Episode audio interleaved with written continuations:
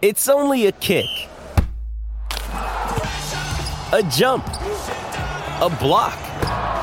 It's only a serve. It's only a tackle, a run. It's only for the fans.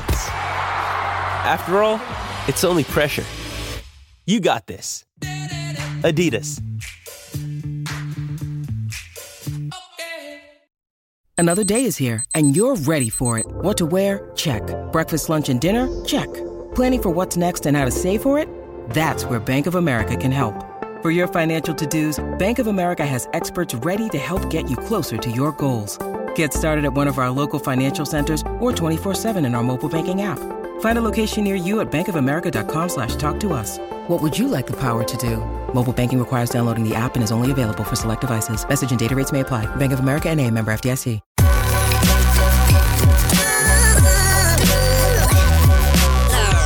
The following is a presentation of the Belly Sports Media Network.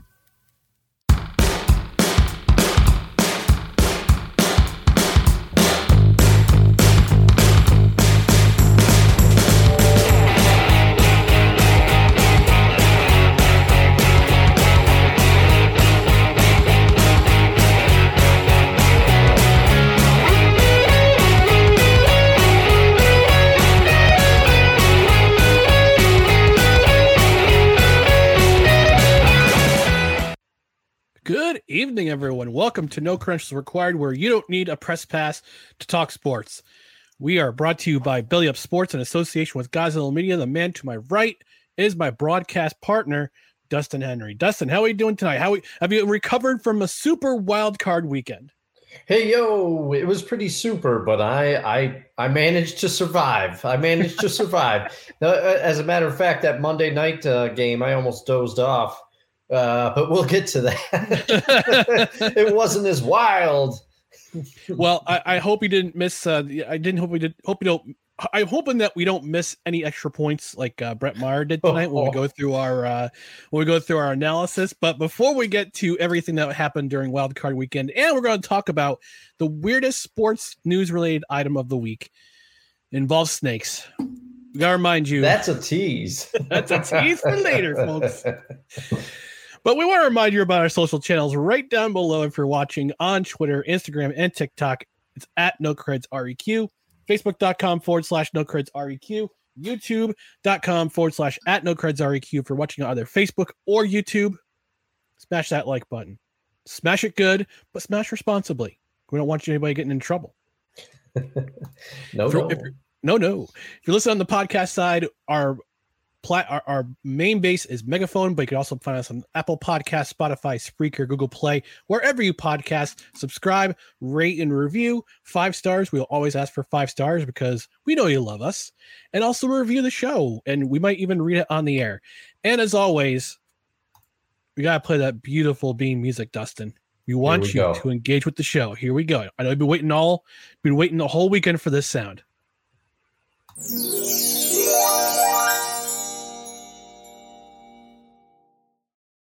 That's right, folks. Engage with the show. We want your algorithmic engagement comments. We've already got a couple in here. We've got Dave, my buddy Dave. Let's get this party started. Absolutely. Jeff S said he made it and he also set an alarm and everything. So Uh-oh. very Oh, kind of you to do that. Glad to have you both. And uh, if you're as excited as I am uh, every week about the harp music, tweet at me at eldusto67 with the hashtag TGIT. Thank God it's Tuesday. Tweet at me. if we have any British listeners, we oh god, the British li- the British li- listeners might be object might object to it. So See, that's why I had to spell it out. I had to, you know. all right. So we're gonna get started with we're gonna wrap up the wild card week wild card weekend. We want to talk about we're talking about first the first game we're gonna talk about is the Seattle Seahawks and your and uh, well not your uh, but the San Francisco 49ers. First half close game. Second Hey. half mm, then the second half happened. So Dustin, what I know you're a Seahawks fan. What are your thoughts after after this uh, after this after Saturday's game after the 49ers unfortunately defeated your beloved Seahawks? Oh, well, this was one of the predictions that I actually got right on Friday on Friday um as far as how I thought the game would go. Now, now in the first half, I was in heaven, not only because I was cooking uh chicken tenders for everybody to enjoy. Chicken, I mean, tendies. The hot dog burnt ends, we're going to try them again in the summer on my actual smoker, but I don't know. Yes, It's- yes, Kevin. We have to talk about this game. I'm Uh, sorry. It's the first game of the week, and we have to start with it. Yes, I'm so sorry. But honestly, the Seahawks were playing exactly how they wanted to play in the first half. And they were they were going in and Pete, Pete Carroll had the team playing loose. There were some people that didn't like Pete Carroll's comments before the game. He he admitted, he said, you know, in, in some of the coverage leading up to the game, he said San Francisco, to quote him, is a freaking juggernaut. And you know, I think I think he was just letting his team know, like, hey guys, let's go out there, try to shock the world. They got a great team. Let's see what we can do. I like it. I think he was keeping them loose and not not uh, you know, not trying to let his team play and just go out there and do their best and see what happened. Um, but in the second half, unfortunately, whatever adjustments San Francisco made in the locker room seemed to have paid off. I wrote that they played pissed off. I, I think that's that's part of it. Um, but a big thing that happened is, unfortunately, I think Gino, as he has a tendency to do, if everything else isn't clicking, he decides, all right, I've got I've got to do it a bit on my own now here. And the second half is when he started trying to make some of those questionable throws, got picked Mhm. off. Um, the fumble, though, was a killer. The Seahawks were driving, and it looked like they were going to keep up with the 49ers. The 49ers scored right out of the half to take the lead, and then the Seahawks were driving, and Gino unfortunately fumbled the ball on, I think it was the maybe the 20 yard line or something. I was saying And- 30, between the 30 and the 40. Okay, all right. Um, so that to me sums up the game. The Seahawks, the Seahawks tried their best, but they just came up again uh, uh, short. And in the second half, it was almost kind of like the Niners woke up and they ran into that buzzsaw defense. I mean, as I predicted, that they couldn't they couldn't stop. Um, Seattle didn't get enough pressure on Brock Purdy like I was hoping uh, that they would, and uh, the Niners certainly got pressure on um, Gino, and I don't know what the left tackle for Seattle was doing, but he kept. he, Oh, the left was- guard. The Oh, wandering no. I, guard, I yeah. think, okay, so I uh, the wander. Uh, I forgot what his name is. Lucas. Last name is Lucas. yes, Lucas, Abraham Lucas. Yeah, Abraham Lucas. I have nicknamed him the Wandering Nose, and if those of you who play the game Munchkin uh, know, you'll know what I mean. Why? Why I mean the Wandering Nose? Because he just because he was he was on the it was on those short pass plays that are going to be scored or screens, and all of a sudden you just see him wandering past the line of scrimmage, like do do do do do, like Yeah. here, and, And called for legal man Yeah. downfield. Now, ineligible man downfield. What was that? Three times I think that I- happened. I think it was three times, and one of them was declined yeah, yeah. because they had lost yardage. Now, and and what's unfortunate is uh, Charles Cross and Abraham Lucas both have performed very well. They're both rookies, but uh, people are going to remember that. Um, so that was not that was not his his shining moment. Yeah, this game, I, I had I had some uh, semblance of hope for you there, uh, Dustin, for your team. Uh, the untimely penalty by Chardav- Charvarius Ward at the end of the half by the uh, that was that could have been a backbreaker for the 49ers. I think I think Kyle Shanahan we went to the locker room said, "Do you want do you want to lose here to our division Hmm. rival on playoff weekend?" And he must have said either he must have said something, or the coaches, one of the coaches, another, or the players got together and said, "No, we've come, we've, we're on a heater right now. We've been on a heater since end of November, and we want this ride to continue." And I think they just got so fed up with what I, gotta give all due credit. All credit is due to the Seahawks, their coaching staff, Pete Carroll, his coaching staff, the players for following the game plan. Because you know, I know you had so, uh, you had a lot of hope going into the half, I and did. and what it and just to me, it just seemed like the the 49ers just said, "Uh oh, we gotta wake up," and Yep. they drive right down the field the first series, and they get that touchdown. Then they get that strip sack. Then they get another touchdown. Then they get a pick. And it was after that it was and then they had the they, they actually the, the Seahawks got the got that punt inside the uh 49ers 26 yard line and then that Deebo catch and run touchdown Yeah. was just the was that was the backbreaker. That was the Yes. backbreaker. And actually, that that that other tou- that second touchdown before uh, to McCaffrey, I remember I, remember you sitting in your chair and you just go, "Dang it!" It's just I, I saw you, I just Yeah. heard and felt you Yeah. but, uh, just go bam. I'm like, because it was oh. It was at that point that I knew the the game was over, and I think I I sauntered back into the kitchen to check on the tenders, or was it the fries? I can't remember. it might have been the fries. yeah. And let me also say, Dustin, I gotta give full credit to you. You've you've hosted a couple couple uh, NFL parties at your house. I give full credit to you, man. You you put you put out quite the spread whenever you uh whenever you have people over. It's I try, I try, man. I try, and I I was, I was super glad that you could, that you could come down. There was, there was a couple pe- people that were hoping that maybe could make it. They couldn't, um, but, but we'll have to do it again. And next time, I got to work on uh, desserts. I, I got to remember, people want something sweet after they eat. You know? Yep, you gotta have the sweet, you gotta have the sweet with the savory. Yeah. Yeah, but but talking about the 49ers game, talking about this game, this was just this was you, you, you you figured the playoffs are a different animal from the regular season, and we don't know what we were going to see from Brock Purdy, but he looked every bit as good in the second half of this game as he had pretty much the entire season long. He did. He did. And the thing is, it made us, I think we were having a discussion, all of us. What does this mean for Trey Lance? I mean, I think it's fait Yeah. accompli. It's fait accompli that Jimmy Garoppolo is gone from there. I think he ends up on another team next season. But Trey Lance, I mean, the way Brock Purdy has played, you got to wonder if they're sitting there and they're thinking, we don't have to pay him as much money. You know? No, no, that's I I, I concur because Brock Purdy's on a rookie. He's got like the minimum rookie deal, and he's going to be super cheap. And you know, Trey Lance also is still on a rookie deal, but you know, put those two in a ten together. I- I mean, the way that that Kyle Shanahan gets his quarterbacks ready doesn't matter who it is. Although, although you could, you could- argue Trey Lance was struggling until he broke had his ankle broken. yeah. And then Jimmy Jimmy G came in. He he's he settled down the offense. He gets hurt. Brock Purdy come Brock Purdy comes in, and he gets things going.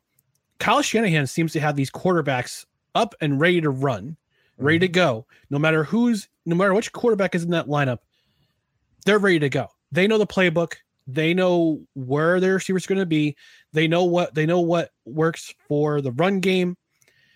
And it's it- the way this t- 49ers team has been playing uh, has been simply awesome yeah. over the last 10 over the last uh, 10 weeks or 11 weeks now. So now we're going to get to the Saturday night cap, which was the Chargers at the Jaguars. How does Brandon Staley still have a job? Oh man! Well, How? I, I I saw today that it was the OC and the QB coach that got Yep. let go. I How is it on them? yeah yeah. Um, I really because because like it or not, you know the buck stops with the head coach. You know that the head coach assembles that staff. The head coach it is res- his responsibility to oversee everything and make sure that that everybody's ready to play and everybody's ready to do their job. And I think these I think these two gentlemen were the were the scapegoats, um, scapegoats rather. And I just you know, I and I was making jokes. I have to confess here because everybody else on the on the on our panel on Friday picked the Jaguars, and I was, I was I was not confident in the Chargers, but I picked them. And in the first half, I was confident. And when you had to, you had some uh, some commitments early in the morning, so you had to head out a little early. And I made a joke to uh, the other people that were there, uh, my uncle and Scott. I made a joke. I said. Oh, Ryan had to leave early because he picked the Jags. You know, he didn't want to be here. he didn't want to be here. You know, I made this joke, and but then I did feel stupid. I'm like, I'm like, oh, this is good. This is gonna, this Dustin's gonna rub it in on Tuesday. no, no. But then, but then it just you could tell. You could start to tell that the that the Chargers were nervous. You could see it in their team Mhm. energy, and they started playing not to lose. You can't do that in the NFL. And and meanwhile, old brassy Doug Doug Pederson, he's over there. Like you could, the Jaguars were so calm, and it was almost like they knew they were going to just come back. They knew it. They it, was a tale of two halves because the the the, the the Chargers had obviously the big lead, and they only scored three points the entire second half. How Yeah. you manage that with a roster with Keenan Allen, Austin Ekeler, Justin Herbert on it, not to mention the defense, which was the Chargers defense was playing lights out in the first half. They picked off Tre- Trevor Lawrence four times. Four times. Kevin makes a great point. He says, What did the quarterback coach have to do with the Chargers only calling eight running plays in the second half? Here's my question. What did the I, I get the OC has a say in it, but mm-hmm. at the end of the day, it's Brandon Staley's decisions. It's his it's his dumb little sheet that he has folded in his pocket about which plays are running, which plays working. It's like and you're up 27 nothing. Yeah. If you're up 27 nothing, gr- good coaches, I don't say good to great coaches, they bleed that clock. Yes. They bleed that clock. They go on long drives, you know, mostly run heavy with some passes. If they need a third, if you have a third and short, you know, you get maybe do a play action pass or have another run. You bleed the clock. You absolutely just drain that clock and give you give no chance for your opponent to catch up. Mhm. And guess what happened? They decided, oh, we're gonna pass. Oh, we're gonna pass. Oh, we're gonna pa- we're gonna throw the ball. We're gonna throw the ball. We're gonna throw the ball. It's like they went into. pa- It's like it's like it's like Staley went into panic mode Yeah. in the second half. Yeah. And and and the thing is also like no insult to any NFL running back, but it's not like you've got some some rookie out there who's who's never really been in a playoff situation before and maybe he you know maybe the situation might be too big for him and you know so you're like ah we can't put it on this guy's shoulder to bleed out the clock you have you have Austin Ekeler by Yep. all accounts one of the best running backs in the game also if you're if you want to pass a little bit do a short screen to Ekeler. Everybody in the stadium knows it's going to him, but still, Mhm. you want to pass, do a screen pass. Anything to take time off the clock, and they didn't do they didn't do that at all. No, They didn't do No. that at all. And I and you have to wonder how much, if any, is on uh Justin Herbert. Now, Justin Herbert is just trying to go out there and execute what the coaches tell him. And I don't think he's up there, you know, calling audibles and saying "screw you" to Coach Staley. I don't, I don't, I don't get the vibe that he's that type of guy. But also, he's he's got to make some plays, or he's got to help inspire the team and say, "Hey, let's go out and." Okay, they scored a couple of touchdowns. Let's go out and uh, and and get the momentum back here. Let's do something. You know, I I don't know. Yeah, and then I think I think part of it was part of it's the experience. That was what Staley's first playoff game as head coach, and there was a lot of guys that it was their first playoff experience. So, but you, you can't sit. But it's not the excuse for a guy, a team that actually also has a lot of veterans on that team. Khalil Mack's a veteran. Uh, Van Kyle Van Noy, he's a veteran, and yeah, you you you can't you can't not lose a you can't lose a game when you force the opposing quarterback to throw four interceptions in the first half. That's the that's a disa- that's a recipe for disaster. Yeah, yeah. Ugh. and again, And and, it- and what and what did I say? What did I say? What did I say on Friday? I don't trust Brandon, Brandon Staley. Staley. I have Yeah. not trusted him all year. And when the biggest moment came, when the biggest moment of the season came in the second half, he vanished. He Yeah. vanished. and I gotta I gotta give it I gotta give it to Scott. Uh, you know, we're watching the game. He said he says to me, he turns to me, we're drinking old fashions. He turns to me, he goes, Does Staley survive this? He goes, Does he get fired on the tarmac after the game like Lane Kiffin? You He's know, fired, he's fired in the no. He should have gotten fired in the field like Herm Edwards did in, in, in October. man. Oh, leave him in Jacksonville. Make him take his own play. Make him, make him take his own. Uh, take him his own plane home. Yeah, He's at the scratch. Shout out to Scott. I know I know he listens, but uh yeah, I mean, I don't know how I don't know how Brandon Staley survived this, especially with your clairvoyant powers, because I think Trevor Lawrence should not be celebrating at a Waffle House. He should be buying you a lifetime supply of Waffle House. You should bring. You should get me a. You know what, Trevor Lawrence. I know you're listening. You're a big fan of the podcast. Shout out Trevor. Shout out to T to Trevor, tr- tr- Big Trev. Send me a jersey. I'll become a Jaguars fan. there we go. There we go. Now You've been challenged. and, and this Double I extra mean, large, please. They be they could continue to be a sleeper because what does that do for Trevor Lawrence's confidence? He throws four interceptions. He's got to be feeling terrible. But then you know what? It, you know who knows what Doug Pederson said to him. But I assure you that in some form, Doug Pederson went over to him and said, "Hey, we are not out of this game. Let's do this thing." And they did. And some of those calls that Doug Pederson made, some of the oh, plays Oh, that he- fourth and one. Oh, Yes. that was glorious. yes. That was a great play. No, he's he really he's becoming one of my favorite coaches in the NFL. He really is. Just the the he plays with reckless abandon. He calls plays with reckless abandon, but it's controlled. You know, Yeah. he he Riverboat Doug does not have the same same uh ring as Riverboat Ron, but we got to come up with something. Uh I don't know, all in Dangerous Doug, Doug. Dangerous, Doug. pu- push the Dangerous chips Doug in. Pederson.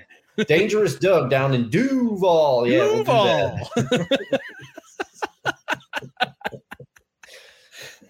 oh man, but it, I think that's the, that was the X factor for the game was Doug Pederson's play play calling, his play calling, and he's a guy who speaks quarterback because he was a quarterback in this league for a long time. He studied he studied under Andy Reid, who basically taught him everything you need to know about coaching.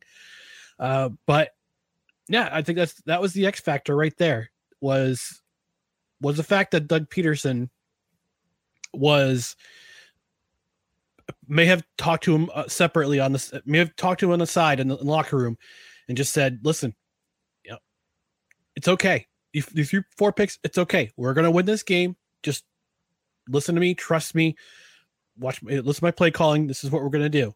And he went out and did it. They pulled off the third was it the third largest comeback in NFL history Yes. Or- in playoff it- history. yeah, I think so. In playoff history, yeah, in the history of the playoffs, it was the third largest. Yeah. So before we go to the next game, we're going to give some more some more uh some more shout outs to our comment section. Dave, y'all talking about here about talking about football. I'm here good distracted by Ryan's dome. You're jealous? You jealous, Dave? Mm, feels good. there it is. And when you're getting ready in the morning, hey, you don't really have to, you know, some steps are missing. Like Yeah, I got to make sure this I got to make sure this mangy nest looks somewhat presentable. You don't have to worry about that. I did. I actually went back to beard balm this weekend. It's it smells good and it makes my beard look awesome. Uh, yeah, it's So- it's working out, So, yeah, man. it's working. It's working. Uh, Jeff says, and then the more talented team took over. This is talking about the 49ers game. Then the more talented team took over. Was hoping for Seattle myself, but upset pick of the weekend and feeling good to half. Then oh my, yep. Yeah. And Kevin says the Cowboys are going to wish the Seahawks hadn't woke up the Juggers, the Niners juggernaut. Yep. I think Yep. so. Rod Uncensored Podcast. What's going on, Rod? He says, "What up? What's up, fellas? Enjoying the cigar with the join the show with a nice cigar, man. We're jealous. Oh, that yeah, that's awesome. That's Jeff, awesome. Let us know what you're smoking out there. Maybe a Yeah. Romeo e Julieta. I don't know. Hey, Jeff. Jeff's got Ruben Coke. Kevin Wilson. Kevin says uh, Ekeler was a running back one in football this year. Yep, he was. He was. was. He was. And you didn't and they didn't use him. They didn't use him in a playoff game to to to run the clock out. yeah, big mistake. Uh, Jeff says, was was it just me or was the game-winning field goal short as it was, barely inside the upright, so close? It did look inside, look closely inside the upright, but the thing is, like, I I I think there was a way that the they positioned themselves on the field. Yeah, it did look like it was it snuck in the upright. If they had moved closer to the middle of the field, it wouldn't have been so tight. Uh, the field goal wouldn't have been so tight. So, you know, it's uh, you know, Jaguars live on to go to Kansas City. That actually might be a more entertaining game than we think than everybody thinks. Yeah. Get the master and the student, Andy Reid versus Dangerous Duval, dangerous Duval, Doug Pederson. All right, so now we're going to talk about Sunday's afternoon tilt, Dolphins and the Bills. This was an interesting game. Yeah. Uh, the Bills should have ended it. I think the Bills should have ended it earlier. Uh, if if uh, if they go up 14 nothing and they're up 17-6 and then Josh Allen throws this deep ball uh, to Shakir and he doesn't hold on to the ball. If he holds on to the ball, Bills score and they're up 24-6 at the half. Instead, it's a flip. It's a three point. It's a it's a four. It's basically a three point flip. The punt. They kick. The, they punt the ball. Dolphins return it inside Buffalo territory. They get the field goal to end to end the half. And at one point, Dolphins were up in this game in front of a rabid home crowd yeah. at Rich Stadium. And it, it, it looked like it, it looked like the, the Dolphins were going to go for the have the biggest upset of the of the playoffs. And Buffalo turned things around. They they got up ahead. They hung on. Uh, but I've got some I've got some problems. Uh, the the Bills were exposed in this game. Uh, they were exposed on both sides of the ball, particularly on offense. Their offensive line, they gave up seven sacks to the Dolphins. Yes. And now the defensive line, to their credit, had four, but there were times when when, Skylar Thompson looked untouchable, and he was throwing the ball around. So, so Dustin, what are your thoughts on this game? Uh, Dolphins Bills. Do you think that the Dolphins could have stole this one? Oh yes, to me this was the surprise of the weekend um, because I tuned I I tuned in and I I had made no bones about it. I I said, you know what, I have to work. I'll keep I'll I'll keep the game on the iPad, but I won't really be watching all that closely because I feel like it's just going to be a blowout. This thing could be over by halftime. And very early on, it looked like I was right. And the Bills were up, you know, they were up the way they were. And it just to me it seemed like it seemed like that maybe the bills were so intent after everything that's happened this year and everything that happened with damar damar hamlin just a few short weeks ago i think the the bills put a lot of pressure on themselves and they knew mm. that everybody was expecting them to just demolish the Dolphins. You know, especially when you found out that not only was uh, Tua not not going to be able to play, somewhat unsurprisingly, but also Teddy Bridgewater's not playing, and then they know, okay, we've got Skylar Thompson in here.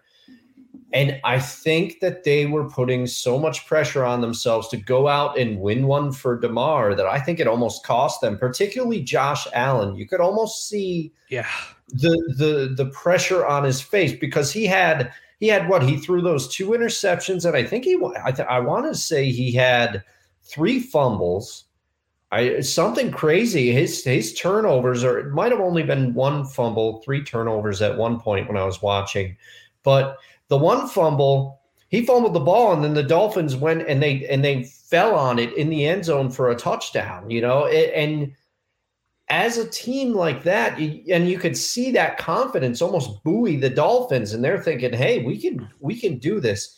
Yeah. And Jaylen Waddle didn't even have a catch until the fourth quarter, but he started showing up big for the Dolphins. He really, and uh, I mean, we all knew that Tyreek Hill was fast, but I think sometimes he has these plays where you just feel like he he jumps off of the screen. Like when he's running, there there are many, many, many fast players in the NFL, and I just feel like Tyreek Hill routinely outruns them all. He makes them look like they're like they're just jogging and he's running at a full sprint. It's unbelievable. But I was happy that the Bills were able to kind of right the ship and maybe this is the turning point that they needed. Maybe this was the wake up call and maybe they they just maybe it in a weird way relieves some of the pressure because maybe they feel relief now and they're like okay we got past this but as as you pointed out there are definitely some holes in this bills team they are not they are not the the invincible juggernaut we we thought that they were. And honestly, this was this turned out it would turn out to be the theme of the weekend for me. I mean, um, any team can beat any team uh, because. There's there was an even more surprising score for me later on the slate, but I I would well I wouldn't say even more, but the Dolphins and Bills were definitely the, the surprise of the weekend. I think the Bills were playing extremely tight, and maybe this will allow them to loosen up. Yeah, yeah. Uh, look at the stat line. Josh Allen three fumbles, one lost fumble. Uh, okay, uh, so I Hines, was right about that. Nyheim Hines also had a fumble in this game. Yeah, it, it it was anyone's game in the third early in the third quarter, and Buffalo scores those two touchdowns. They go up by ten. Miami scores a touchdown. They get within three, and it just seemed like it was, it was a bit of attrition on both sides. And do you think? Do you think uh, Singletary got that first down? See, I don't know. Looking back at it, I mean, and when I first saw it, I I said I don't I don't think he I don't think he did, but you, you know there were there were so many plays in that game like that you're just wondering. And I mean, even at the end of the game, and I'm not saying that I, I think the Dolphins would have won, but how do you end up with no timeouts at the end of the game if you're the mm-hmm. Dolphins mm-hmm. for that? You know, that that's a little bit clock management is, is is a little suspect there. But man, this game just had so many there were so many odd, odd things. Yeah. And I remember I remember I was listening you know, people have mixed mixed feelings on Tony Romo calling the game, but he said he said the longer the Bills let the Dolphins hang around here, the more the pressure is going to ratchet up for him, and he and he's right about that. Yep, yep. And Jeff says, "My Dolphins that fourth and one with what looked like a player down, then no official timeout, reset clock though, but we still couldn't get step, get the snap off right near the end." Um, I'm not sure if was if though if he was referring to the Singletary run uh, that looked to me like it could have been he. I think it was short. Yeah, I mean, I think it was short. It would have been fourth. It would have been fourth and it would have been fourth in inches, but I think they just gave them the gave them the call because they figured, all right, well, there's no really no concluding evidence uh, to say that he didn't get the first down. So I don't know. Oh well, it also goes on to say third string quarterback can't get the ball off on time, maybe on coaches too. Called two timeouts earlier in the second half to save them. Okay. Yeah, yeah. I mean, it might have been in the coaches too. Mike McDaniel, another coach, another coach the first time in the playoffs, Mike McDaniel. Yeah. And you know, he's uh did a good job coaching this team. They went eight and three for the first what eleven weeks of the season. They went down that get and they went on that slide and they went uh they went managed to sneak into the playoffs. I don't know what's going to happen with the Dolphins quarterback situation um, for next year. Uh, some people are saying Lance. Uh, uh, they're saying some people are saying Tom Brady's coming to town. Some are saying Lamar Jackson's coming to town. I don't know if they'll be.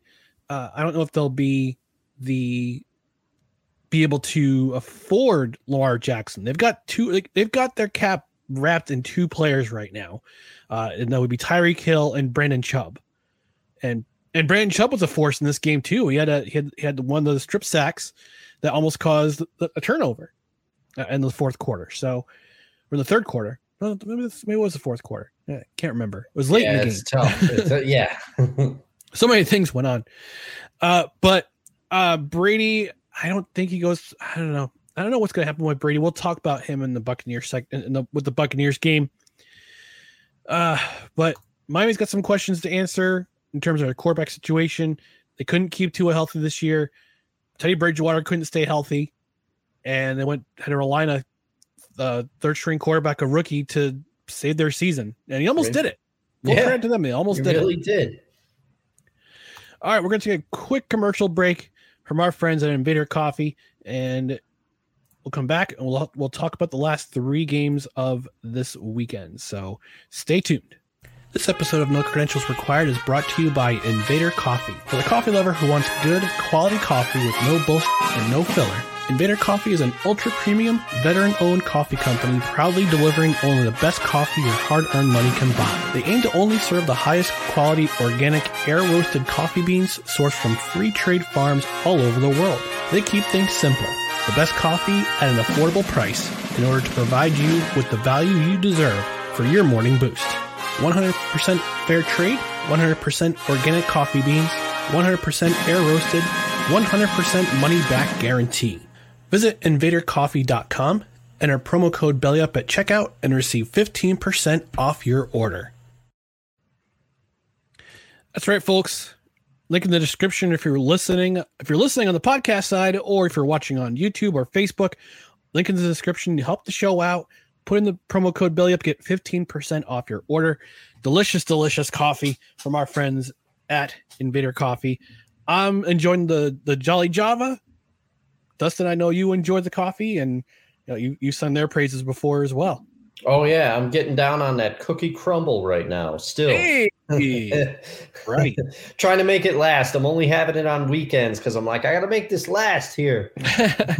you just want Christmas to last. I got you. yeah, yeah, sometimes, yeah, especially in the like this period in January and early February. You're just like, man, you're not quite into the the swing of the of the new year yet.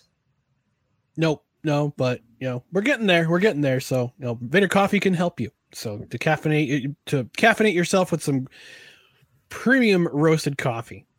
All right, let's move on to the late afternoon game. Giants at Vikings. Man, what a game this was. Wow, This was probably the most entertaining game of the entire weekend. And throughout the game, you could kind of sense the Giants were just the Giants came out. and Now they granted they gave they they spotted the Vikings a seven nothing lead, but then they decided to play some smash mouth football throughout the entire game. I love smash mouth football. This is a this is a this team. Man, I don't know what this about this team. I said I said I think in October or late October or early November, I said one of the teams that was going to be in the Super Bowl, it could be in the Super Bowl in Phoenix, was going to be the New York Giants. And this was the game to prove that they have what it, takes to go to the to to go far. And they flat out did it. They did it by punching the Vikings in the mouth Mhm. repeatedly at times. yes, yes, but to me, this is a very entertaining game. My bro- my my big brother Jim, he was uh, practically having a coronary all game long because he's a because he is a because he's a Giants fan. But Dustin, let's get let me get your thoughts about this game. What was uh what was uh what were your thoughts about the this Vikings Giants game?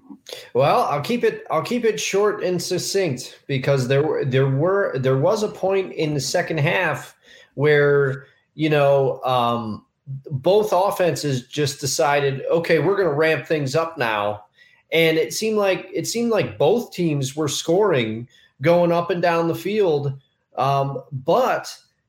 I knew the Giants were going to pull it. We called this game. We all Mhm. called this game, and we listed the reasons. We listed the negative point differential for that for the Vikings. We listed that their defense had given up. You know, uh, uh, I forget how many yards. I mentioned it in earlier shows. The Vikings defense is not good. The Giants No.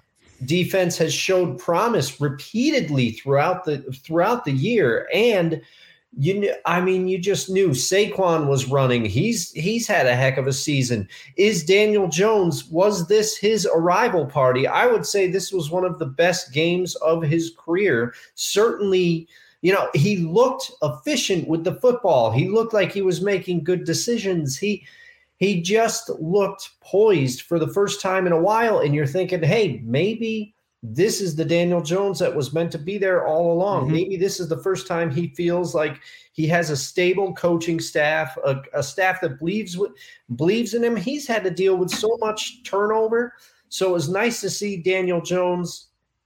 Finally, I think it, it feels like the light bulb went off for Daniel Jones a bit this year, so that helped. But also, I mean, and I and I and I hate to keep, I hate to keep. uh trouncing on the Vikings here, but it just is Power through it. the vibe with this the vibe with this team even like on the broadcast, they were saying they had Bud Grant, Bud Grant there, and they're saying they're hoping that he brings some luck to the franchise. They, they Bud Grant's still alive. My Yes. God. but they did, but they didn't. You know, I'm going to debut right now. I'm going to debut my Kirk Cousins Halloween costume, and here it is. And I've seen this look so many times in games this year, but also in this game. I, I pointed at the TV while I was watching, and I said, "There it is. This is what happens." This was Kirk Cousins coming off the field when he missed when he missed a throw. He would come off the field, he'd shake his head, he had this look, and he would do the the thing where he just, you know, where they aggressively pulled down their uh, the the straps on their helmet, mm-hmm. the chin strap. You could see just the frustration, but that that is how I remember Kirk Cousins. I'm sorry because he does that so many times. There's so many times where he he misses throws or he tries to force something. For it's almost it's a little bit of a parallel with the Chargers. For as much talent as the Vikings have, they certainly didn't play like it. The Giants played like they had a chip on their shoulder. The Giants played united. That defense played like they had something to prove, and they wanted to prove that they should have beaten the Vikings earlier in the year. This was a mm-hmm. revenge game for the Giants, and they got it. let me let me give two two other thoughts. I- Isaiah Ha- uh, Isaiah Haskins I for the. Giants. Yeah, let me let me let me double check that here. Oh well, well, their best receiver on the field was was uh oh Isaiah Hodg- Hodgins Hodgins. sorry. Hodgins, okay. Ever since he he joined the team, he's been their best receiver. Like he, he literally came out of nowhere and became a, he was their best receiver. Um, two or B, whichever I was going. Saquon Bark Saquon Barkley's getting a contract. He's getting a big contract this year. Yep. Yep. He, And Daniel Jones is going to stick around as a, as a giant. I, th- I think they both earned their I think they've both earned it. And for as much crap as Daniel Jones has gotten because the Giants selected him in the first round in 2019 for as much crap as he's been getting because he had the wrong coaches and he had the wrong systems. Brian Daboll, I think Brian Daboll deserves coach of the year Yeah. Yeah. just I- based off this off this just based off what the Giants did he did with the Giants this year and based on what he's done with Daniel Jones he's he's he's breathed life into Daniel Jones as a quarterback and he's revived what was going to be a bust that was Saquon Barkley's career. He I know in, in 2020 in 2020 he tore his ACL against the Bears. Mhm. and last year was kind of a meh season for him but this was the breakout year. This was the year that every giants fan and i think any football fan wanted to see from saquon barkley. If you're if you're a respectable football fan you are actually happy about what's been happening with saquon barkley this year Yeah. and I, I mean uh, from for myself for, for uh, on a fantasy football perspective yeah he won me a title yeah. and guys i haven't gotten that belt yet where's that belt man but yeah, and I I have to say, and I'll give I'll give credit where it's due. I I listened to the Fantasy Focus uh, football podcast, and Stephania Bell said at the beginning of the season, she said Saquon will be healthy this year. He will have a a reclamation season. Saquon talked to me. He told me that he didn't feel 100% last year. He came back but she said sometimes with the injury he had, it takes a long time to fully recover. And she said that she spoke to him and he said, This, I feel 100%. I feel better than I have. And she said, To me, it rang more than just preseason speak. You know, that whole thing, the old Yeah. cliche with the baseball players, I'm in the best Mhm. shape of my life, all that. She said, This is different. And she's been proven right and and it and it's like her timeline lined up when she said sometimes it takes some people longer to heal from this injury. I don't think Saquon was healed last year and I think that he is fully healed now. He's healthy. He looks great and part of it has probably got to be Daboll's scheme. I mean, Mhm. Daboll has I have to co-sign your your co- your pick for coach of the year. There, there are a lot of coaches. There are Philadelphia Eagles fans that are going to scream Sirianni from the rooftops. Um, we have been very complimentary of Doug Pederson on this show. I think he he would be the only one that would be in the same realm. But in one year, Brian Daboll has turned around the culture, and you can tell the Giants believe that they can win. And also, I'm always big about giving Kyle Shanahan the credit he deserves for dealing with all the injuries that he's dealt with. The Giants also had next man up. So many of their wide receivers went down. Heck, Darius Slayton in this game makes a big play and then he goes down. And it is just the receivers come in and they and they they manage to catch the balls. They manage to get it done. Yep. You also got to give full credit to the Giants defense as well. Yeah. Uh, I wouldn't say they bled on the passing game. I mean, Kirk Cousins had 270, 73 yards, but they limited Dalvin Cook. Yeah, that's the big 60 one. 60 yards, 60 yards. And also have a new, you know, we talk about Kirk being 2 Chainz, Kirk 2 Chainz Cousins. Well, I have a new nickname for for Kirk Cousins. Kirk check down Cousins. what are you doing on fourth and eight and you're throwing it down in their check down tight end who is blanketed by the Giants' best best safety cover safety. Come on. Yeah, I mean, I know Hockenson had a great game, but he did too. Yeah, he's not going to get it done though. That's not going to get it done. Oh man, should we say let Dalvin cook? I don't know about that. I do. I love Dalvin Cook as a player. I feel that he runs physical. He, but yes, the I mean, you are right. The Giants defense did uh, a wonderful job. And you, I have to credit you. You have been singing the praises of the Giants defense since probably about week four on this show.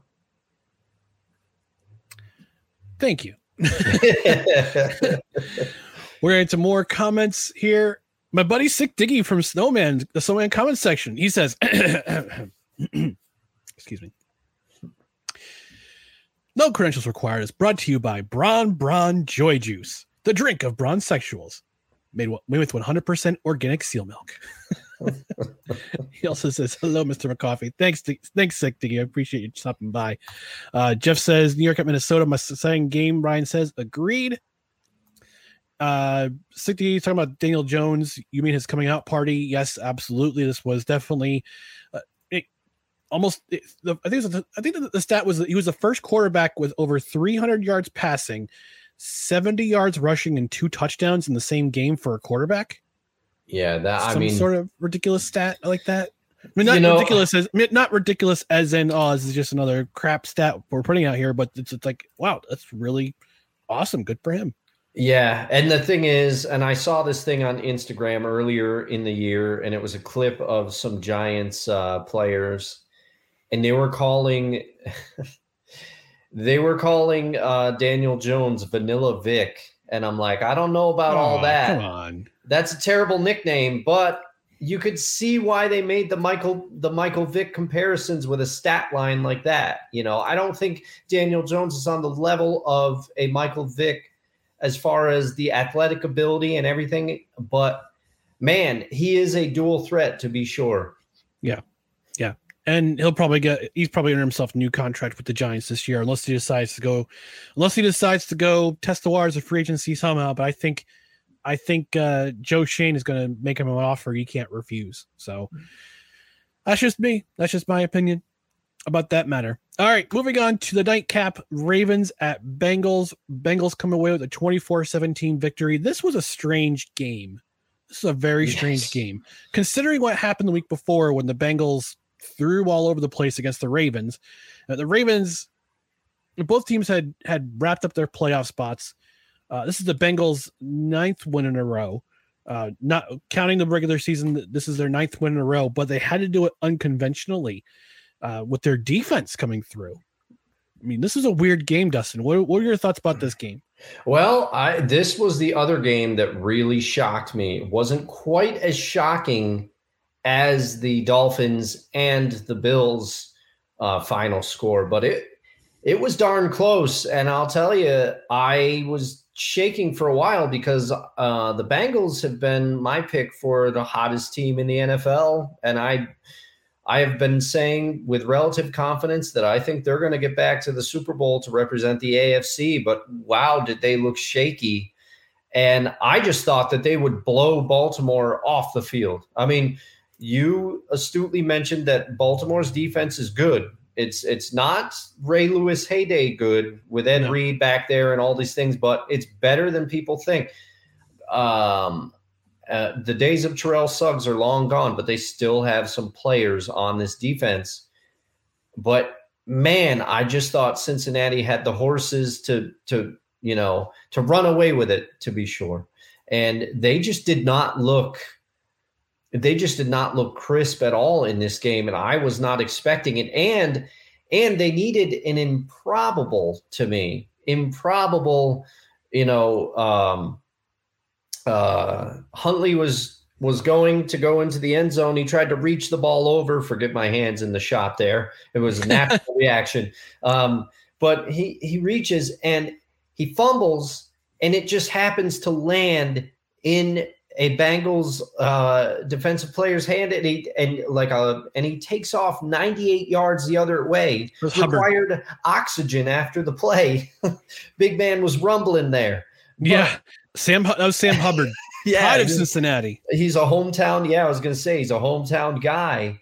Um, but that that play was improbable. If Huntley if Huntley puts that ball in, this this game, in my opinion, is over.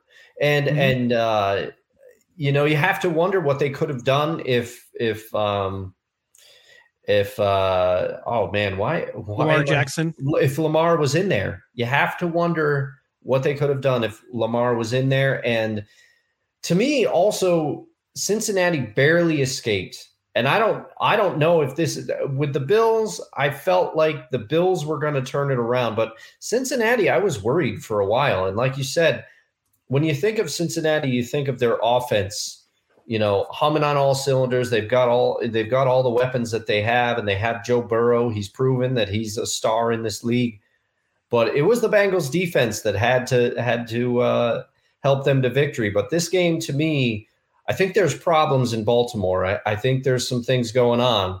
You have J.K. Dobbins coming out, and you have you have him making comments. You know, why don't you give me the ball in that situation? I should have the ball in that situation. That sounds very familiar if you're a Seahawks fan. Yes, yes, yes, it does. It's you know it. it Sorry, I had to bring it. I I had to bring it up. it's true. Run, run the dang ball. You know, um, but you just have to wonder, and then, and then the whole thing that's brewing with Lamar. For what it's worth, I do think that Lamar. You know, I'm I'm torn on the issue, but I lean much more towards Lamar with the injury he has. Only only he really knows how he feels trying to play Mhm. on it. And I brought it up on on Friday's show. Robert Griffin III was never the same after he tried to play that game. He Yep. and they showed a clip of it, and I had forgotten this part. He went to do a scramble in the rain, and and he just collapsed on the field. The Seahawks players went to went to sack him in that game, and they didn't even they didn't even have they just let him fall. They did not touch him because he was just everything was shredded. He could not go on that. And and thank goodness that did not happen with Lamar Jackson. I know there are some people that feel that he's got to be out there, but you know, you never can tell with these types of injuries. Um, but yeah, I think there's some issues in Baltimore for sure. And I Oh, hope yeah. Cincinnati gets it right and uh, that we see them play at their full powers, so to speak, next game. So all that happened with J.K. Dobbins and John Harbaugh and, and John Harbaugh with the with the spicy sideline interview. Oh yeah, was like, yeah. oh, he shouldn't have. He shouldn't have spoken to her like that. It's like they're they're trying to do mid game adjustments. yeah. Like, why do you want to talk to the coach when they're doing mid game adjustments? Like he, Yeah. he he he channeled his inner Nick Saban during that clip. He did. He did. Uh, and and you know, I understand sideline reporters. You know, they're good at what they do. They're just trying to go out there and ask their job and and and do their jobs. But the thing is, these like in game, these in game interviews. What purpose do they serve? The coach is never really going to give you any answer other than the canned, you know, Yep. I thought we did this well. We need to work on this. We'll try to make adjustments for the second half. You know, that's they're going to say some variation of that. So what purpose do they serve? Right. No, I got you. I got you. I mean, if they're if, if you're if you're gonna ask somebody, ask sideline personnel. I mean, yeah. or yeah. just don't have them at all. I mean, and it's Yeah. it's it's an extra job for somebody to do. Great, but it's does it really matter to the to the person at home who's watching? Not really. Mhm. Not really. All right, we're gonna give it a couple comments before we move on to the last game. Wonka the saying, thanks for watching. Quote, this was a strange game, unquote, is the Cincinnati Bengals theme this season. And Jeff had mentioned Roquan Smith. Now, I gotta say some. I gotta say, I gotta say about this. Roquan Smith earned his contract, but I think it's going to be the undoing of the of the Ravens when they try to sign when they try to re-sign Lamar Jackson. I know he kind of bet on himself this year. Then things didn't really work out in terms of trying to grab a big money deal. I personally think, and, and you mentioned it, Dustin, the tox the supposed toxicity in the locker room with the J.K. Dobbins saying what he said.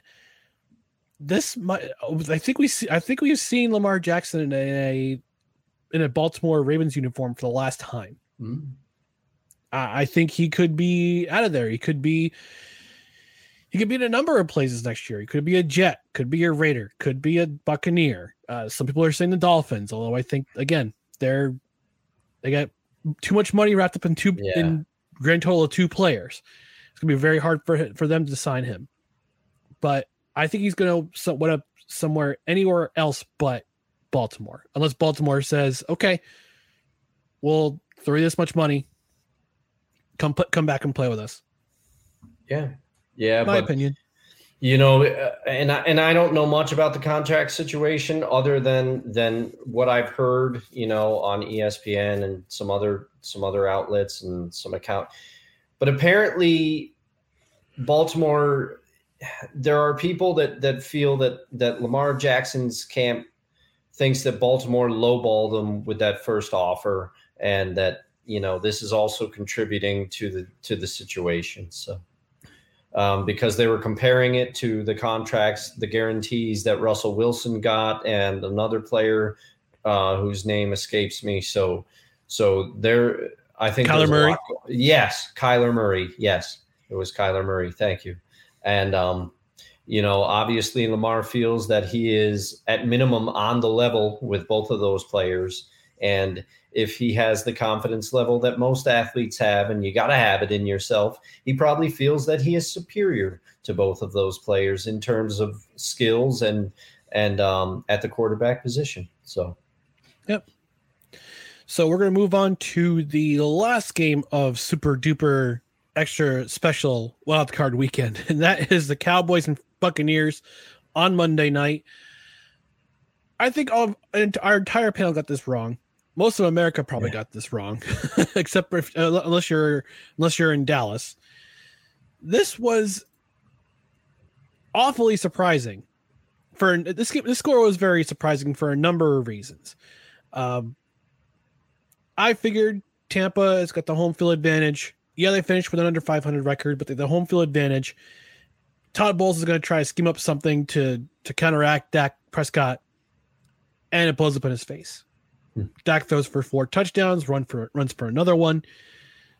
Cowboys took took the early lead, and they led wire to wire.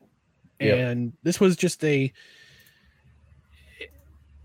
it was it was an impressive dismantling of a Buccaneers team that you know it's their record reflects who they are. Uh, uh, Bill Parcells said it best: your record reflects who you, what team you are, and the Buccaneers weren't that good yeah, all season. yeah, long. it and and I will say, you know, and part of me, and I have had a lot of mixed feelings about Tom Brady um, throughout the and throughout his football career.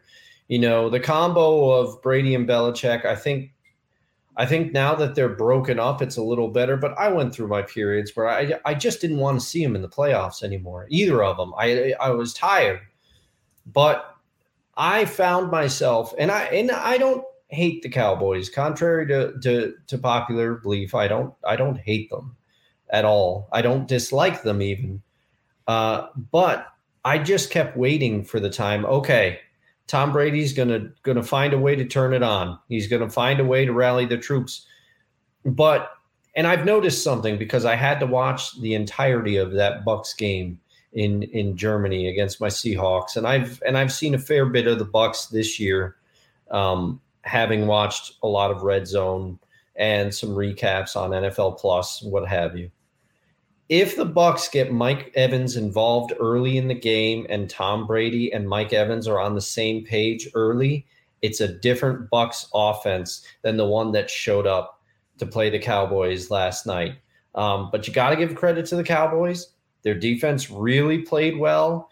And Dak Prescott, I'm going to say it right now. I have to I have to eat some crow. I've never been a Dak Prescott hater. I just don't think that he's as good as people think that he is. But this had to feel great for him last night. One, he yep. silenced a lot of his critics. Two, he had, I'm going to say it, he had the playoff, he had the playoff performance of the weekend without question.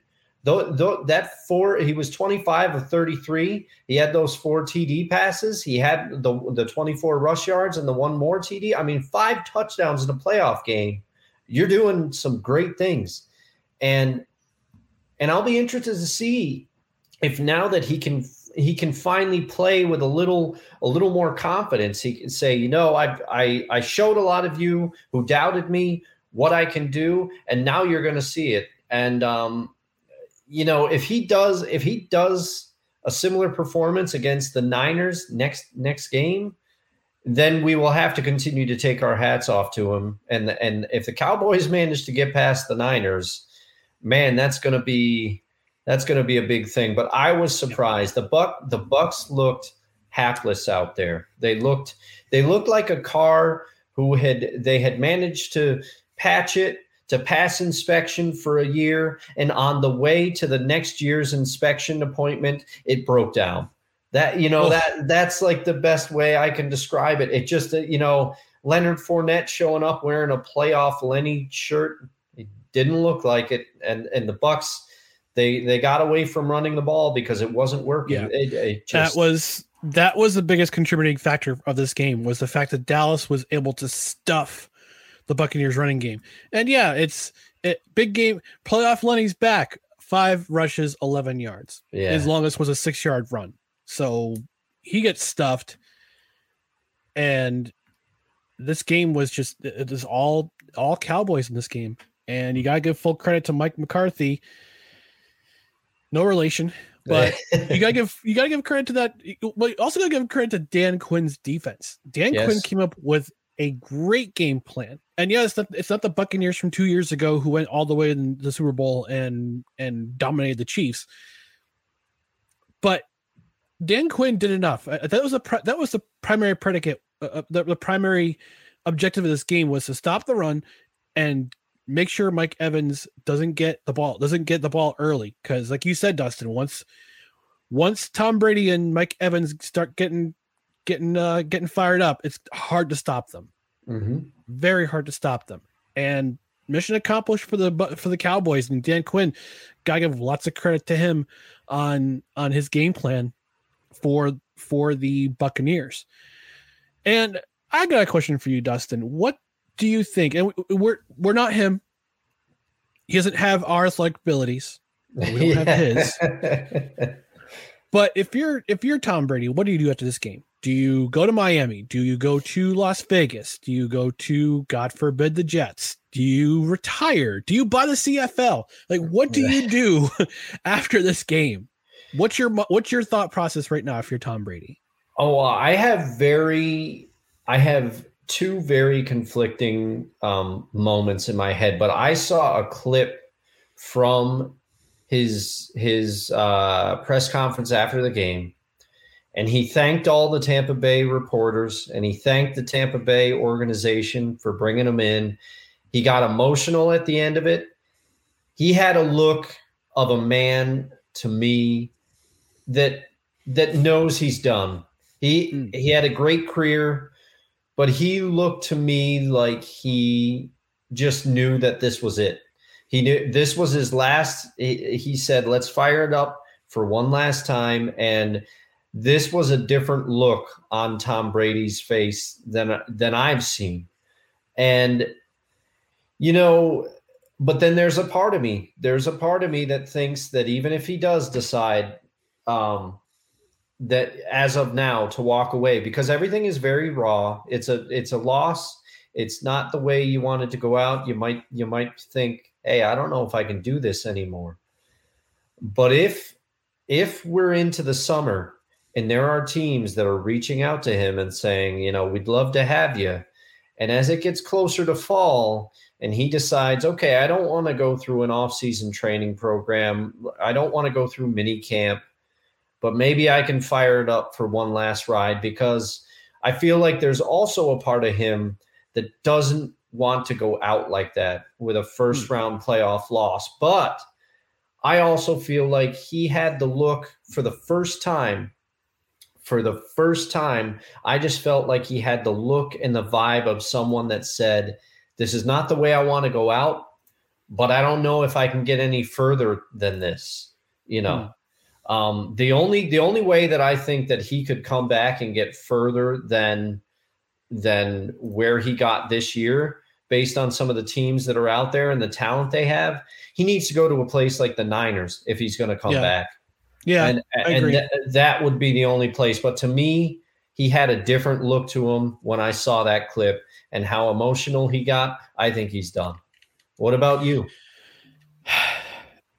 You know, you mentioned the press conference. I didn't watch the game. I, I went to bed pretty early uh, last night. I, I, figured the Cowboys would pull it out uh, because of how control they controlled the ball so well.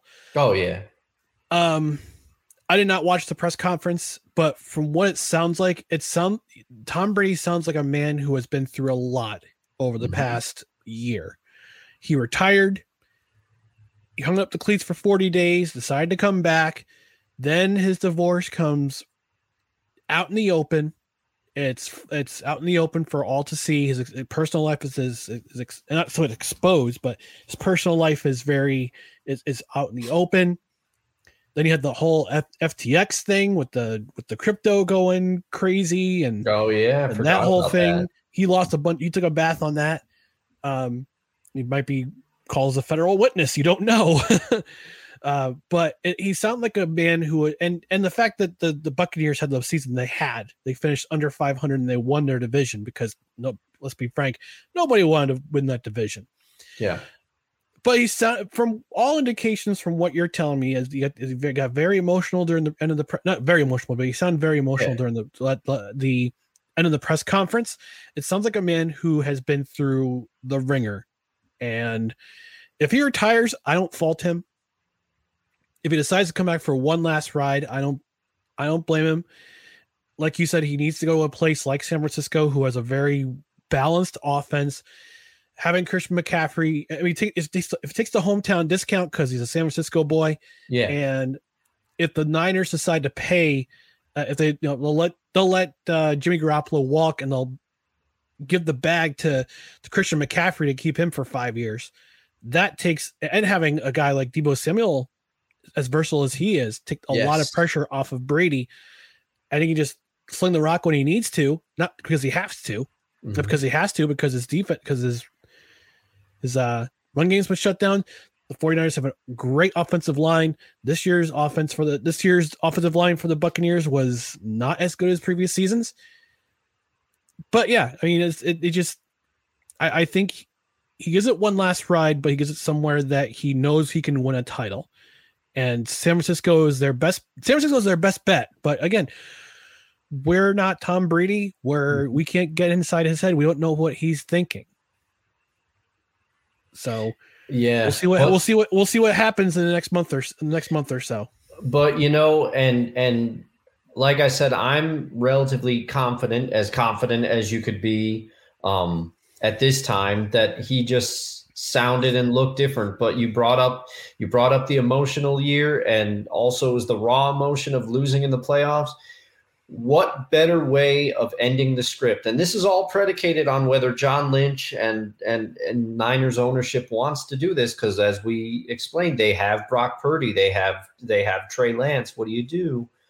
But if they decide to bring in Tom Brady, that would be the most tempting offer because it is his hometown. He takes the hometown discount and then he writes the script. He gets to finish his career where he grew up with a great team back home with a young defense too. Younger defense yeah. certainly than, Very good defense. than what they had in in Tampa Bay this season. So yeah, you could be right. You could be right. We'll have to see. The fact of the matter is he's got his money. He's got his t- he's got his rings. If he wants to go out on his terms, give him a league, give him a league minimum, and just let him see what he can do. Mm-hmm. So before we go to our final story of the night, I'm gonna go some comments. 60 says Tom Brady should retire for good. He's 45 and needs to hang it up. What more else does he have to prove? Uh, like we've been saying, we we he might think he might have something else to prove. Yeah. Uh, Wonka the saying, I like hating the Cowboys. It's a lot of fun. Yeah, we all do. we like to hate. We like to hate. Uh, Micah Parsons is extremely good. Jeff says nothing new. I know. Yeah, Micah Parsons yeah, is true. Is if if if we're up to if if it was your vote, would you give? Would you give uh Micah Parsons or Nick Bosa the Player of the Year? Nick Bosa, Player of the Year. Okay, Nick Bosa for me. Okay, and maybe maybe it's a bit of NFC West. Obviously, I follow the NFC West a little bit more because the Seahawks are in there, but but Nick Bosa is a he is a defensive he is a defensive mastermind and he also didn't didn't appear to lose his cool a little bit like his brother in the in the in the Charger game there. oh geez. Joey was mad. Joey oh, was he was, mad. He was mad. Yeah. All right. Jeff also says nothing but San Francisco or retirement would for Brady, in my opinion. Yeah, we've been saying that too. And Sick also asked, would the 49ers even considering consider signing Tom Brady? Snowman would be quite irate. It depends on it depends on Brady. Yeah. No, we can't we can't get inside his head. We don't know what his thoughts are. Only he knows what he's thinking. And right now, what he's thinking is uh, the season's over. Yeah, and I mean, and the thing is, who knows what motivates an athlete? I mean, LeBron has been on record that he wants to be on the on the court with Bronny when Bronny hits the NBA, and that's his motivation. And then he said after that he's done. So, but you know what? With the way LeBron's what he's 38 years old and he yeah. still is playing at the level that he's in, I think that's enough to motivate him. If Brady's got well, he hasn't been playing as much lately, and his three point shooting skills have yes, yes. I'm not hmm. saying that he's necessarily going to make it, but if he uses that as motivation and, and it's enough to push him, then I could see if Brady Brady to me now I'm not I'm not comparing him to Michael Jordan, different animals, different different sports, but he seems to have a little bit of that um, Jordan could make up a slight in his head. He could make he could make yeah. up that he had to prove something that that somebody had said something to him and the person never said it turns out he just used it as motivating factors and i think that brady's got a little bit of that dna in him as well yeah. so who knows yep all right. So the moment we teased the beginning, we're going to go to the weirdest sports related story of the week. And it comes out of the NHL. Uh, Vegas goalie Robin Lehner has filed for bankruptcy. He is citing up to $50 million in debts to dozens of creditors, according to ESPN.com. He's filing for Chapter 7 bankruptcy. And it says it, it, it, it uh, includes money owed to no more than 50 people, no fewer than 50 people and companies, according to the Las Vegas Journal Review. And a lot of this seems to stem from missed payments for collection of rare snakes he purchased for 1.2 million dollars in 2017 that he keeps at his reptile farm in Plato, Missouri. Now, it, it seems like Joe Exotic with a few extra steps to me, and I understand. I, will put this caveat in here. I know Robin Lehner has had he is he is he has uh, talked about his. He's been very open about his struggles with alcoholism and mental health issues. Full credit to him on that side, but Yeah. I I wonder if any of these decisions came while he was going through that that struggle. I mean, that, that's just my theory Yeah. about it. I mean, mental health can lead you to do ridiculous things and make ridiculous purchases uh, whether it be on a uh, on just an emotional th- uh, thing or just just on a whim. But fifty million dollars in debts for uh, if you're a professional hockey player Yeah. or professional athlete, period, that's a lot of money. No, it is. And I, I was reading that he had recently signed a $25 million uh, contract Yep. with, with the with the uh, Vegas Golden Knights. And you got to figure, well, his family's set for generation. Well, 25 mils, great money. Yeah. But if you're if you're if you're spending 50 mil, you get that's simple math. You're you're Yeah. uh, at least half in the hole. And you know, this is this is and no shade against Johnny Depp. I'm I'm a big Johnny Depp fan, but apparently old Johnny had a spending problem a few years ago, and I remember reading an article, and I can't remember the specifics, but some of the stuff he was spending ungodly money on historical artifacts. He had like seven houses. Got to the point where his financial advisor was like, "I quit. I can't. I like his a former financial advisor came out. That's where they got a lot of the quotes in the article because." Johnny was just spending, and he's like, "Hey, Johnny, you make a ton of money, but you're like you you're spending a lot more money. You're going to be in some trouble." And finally, finally, supposedly the financial advisor was like, "Hey," and this just this just um, you know, if he as you as you as you have said, if he did some of this while he was struggling with various things, you know, these things happen, but it just is. It's that's an uh, that's that's an ungodly amount of of spending. Forgive the Yeah, That- it's that's a lot of money. I mean, um, yeah. a part of it. I mean, so here it's not just the snakes. So apparently, he was also he was also the owner um, of of of a of a company called Solar Code. And Yeah, they, I- they're they're in they're in uh, about solar energy and Eclipse Service Inc., which is let me just look it up real quick.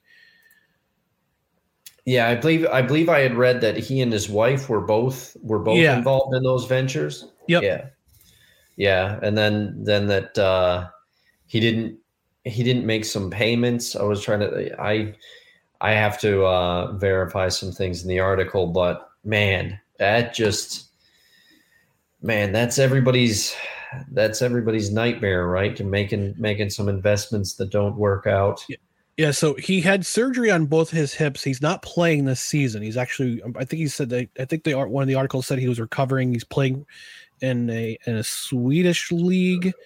Oh wait, no, he, he spent no, he, he- no, sorry, he he's spending the entire 2022-23 season uh, recovering from Rehabbing. surgery on both of his hips. Now, um, it's I that could be a contributing factor too, because he, you know, he's a lot of these, a lot of athletes have been very candid about how hard it is and the mental struggles that you go through trying to recover because you want to be out there, and Yeah. also they, in when you're recovering.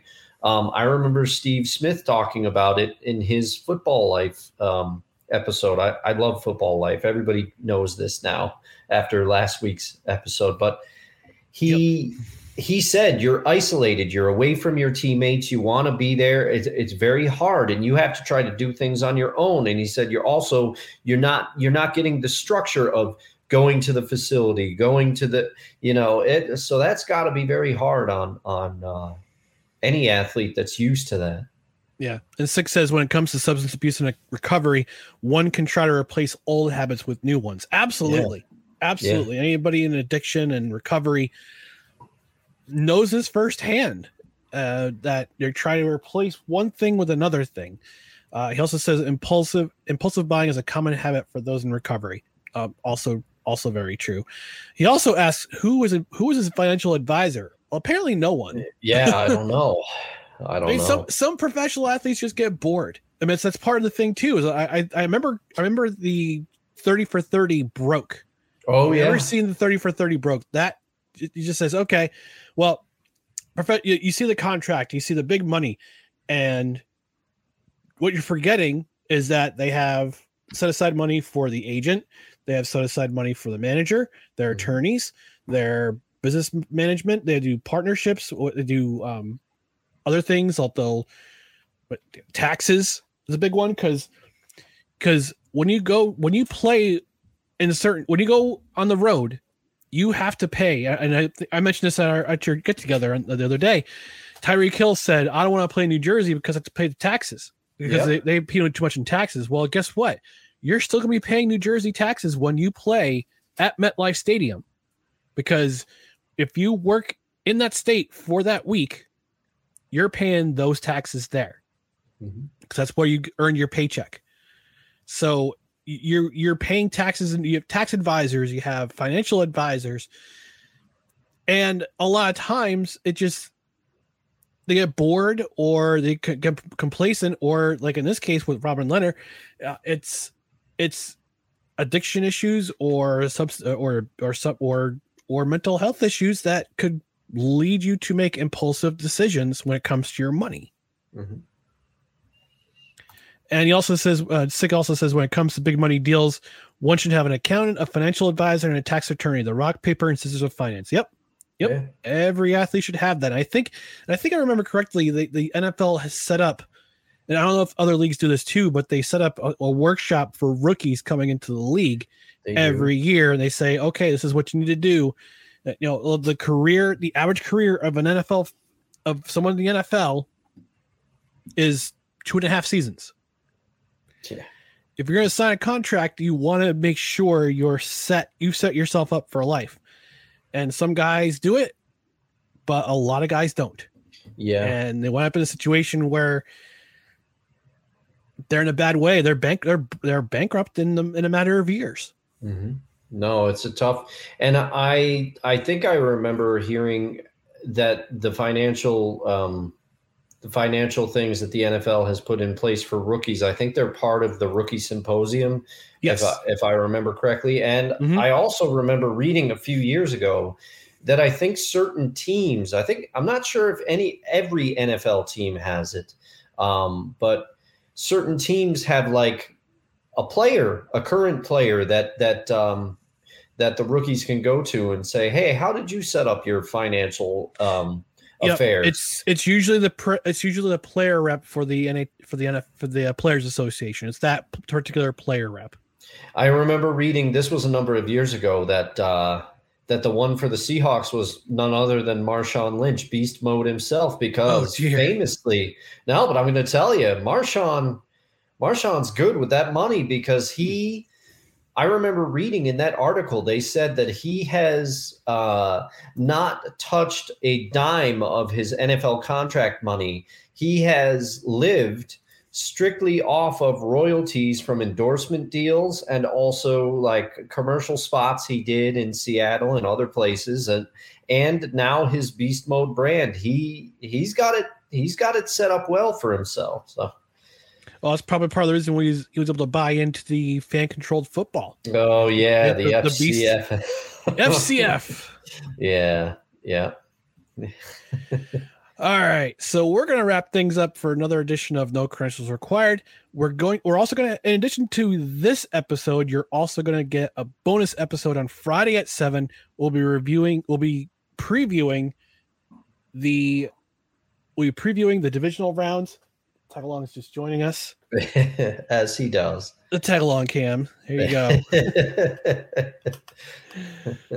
But we'll have a special episode. We'll have a, a bonus episode of the division. We'll be previewing the divisional round with some special. We'll reach out to some special guests. Hey, maybe maybe Josh and Travis will will stop by. Uh, they'll and have some more fun with us. But in the meantime, follow us on our socials right down here below. Twitter, Instagram, TikTok at NoCredsREQ, Facebook.com forward slash NoCredsREQ, YouTube.com forward slash at NoCredsREQ. And if you're watching on Facebook or YouTube, smash that like button. Smash responsibly.